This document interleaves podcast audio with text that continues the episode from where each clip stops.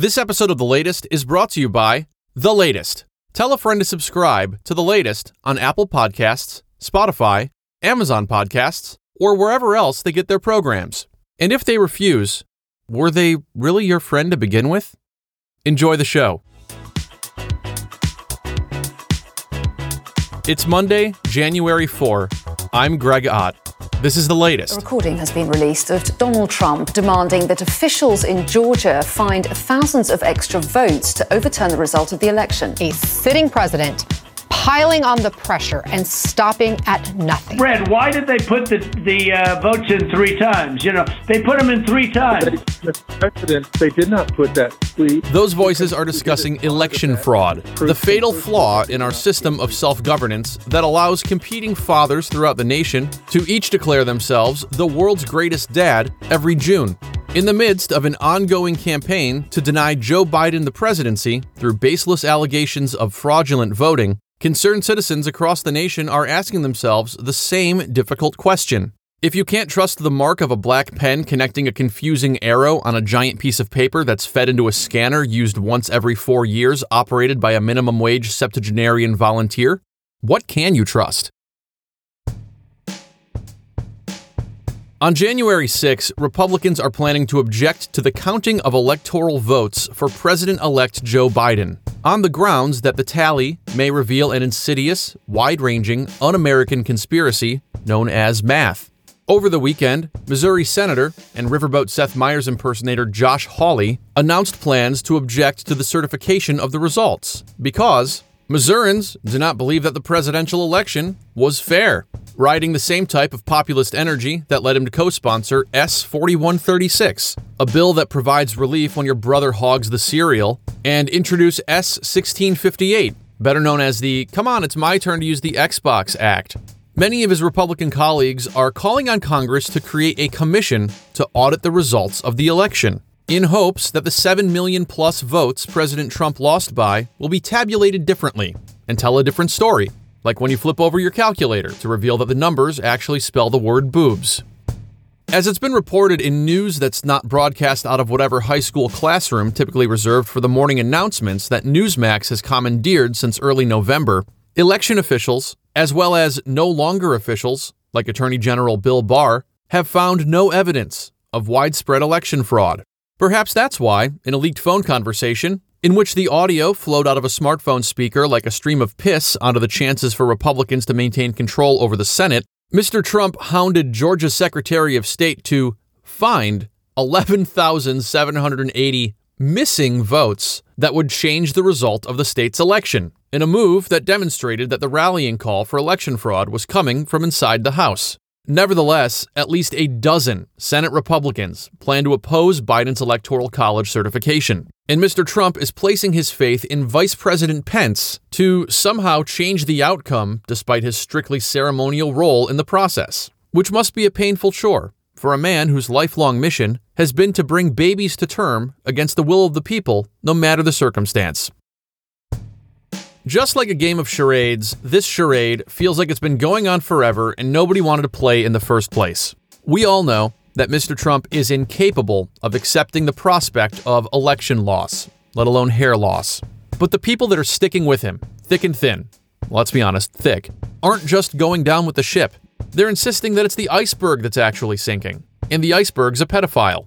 Ahead of the certification, supporters of Mr. Trump are descending upon Washington, D.C. in a rally to stop the steal, which is either a throwback to the pro union labor movements of the late 1800s spearheaded by amalgamated ironworkers, or a sad excuse to wear leather vests over t shirts, open carry automatic weapons and light beers, and phone in a couple more vacation days after everyone else has gone back to work in the new year in a sustained effort to avoid reality. They've been egged on through frivolous election lawsuits by the likes of conspiracy lawyerist Lin Wood, who claims that Chief Justice John Roberts is being blackmailed in a scheme involving the rape and murder of children captured on videotape, of which the most shocking allegation is that people still record on tape. Others, like Terry Harper, a committee member of the Texas Republican Party, think that Chief Mormon Mitt Romney should be introduced to our friend, Mr. Guillotine, a Frenchman seeking to enlarge the opening in his magic underwear. What's bothering me isn't just that some senators and representatives, who were duly elected in November and have since been sworn into Congress, are saying that the very same election that brought them into office is illegitimate. I'd say it was a Groucho Marx kind of logic, but they'd accuse me of being a communist. I'm worried that there's now a significant portion of the population that refuses to accept the very concept of loss, which, among other things, poses an existential crisis for the Detroit Lions. Not being able to conceive that someone from a different party could be elected freely and fairly calls into question our entire system of government.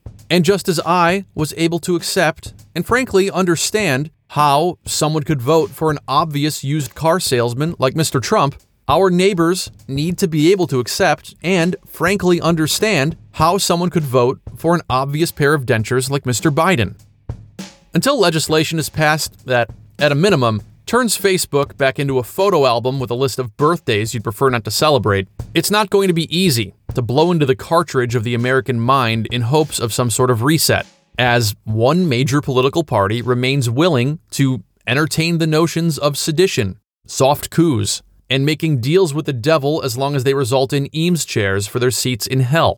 But if a new Democratic administration can restore just a sliver of faith in the concept of good government, Maybe we can stop paying attention to every tiny and unverifiable, questionable detail about a voting machine manufactured by some obscure office park and start paying attention to how to put a vaccine in a refrigerator without letting it spoil like a bag of lettuce.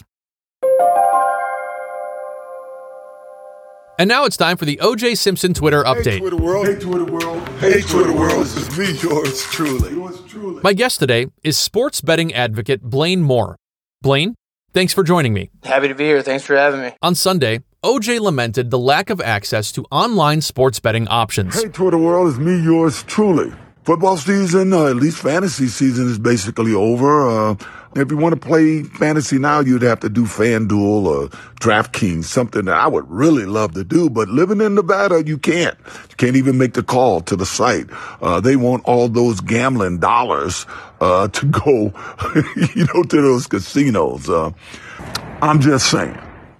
Blaine, what do you think about what OJ had to say? Well, I definitely think he's got a great point. I think uh, sports betting should be legal in all 50 states. Uh, beats it you know, doing something legit than having to go Venmo some random person out of state that you've never met before. But uh, as far as him knocking Nevada for that, that'd probably be low on my list of reasons not to live in Nevada. Hmm. And what do you think about OJ? He's a murderer. That's this week's OJ Simpson Twitter update. Blaine, thanks for joining me. Thank you. And that's the latest, written, recorded, produced by Greg Ott. OJ Simpson Twitter update produced by Christy Forsch. If you like the show, please leave a five star review on Apple Podcasts and write a few words like "I like this show" or "This is a great show." You can you can use those exact words if they're free. Go ahead. uh, you can also subscribe on Apple Podcasts, Spotify, Stitcher, other weird apps. I'm at underscore gregott on Twitter. Yeah, right. Latestpod.com for all your latest podcast transcripts. See you soon, and by see you soon, I mean hear you soon, and by hear you soon, I mean you'll be hearing me soon, and by hearing me soon, I mean you'll soon be hearing me do another episode of this program. I said pro. I was going to say podcast. Uh, well, I said pro. Uh, this is. I'm already. This is done.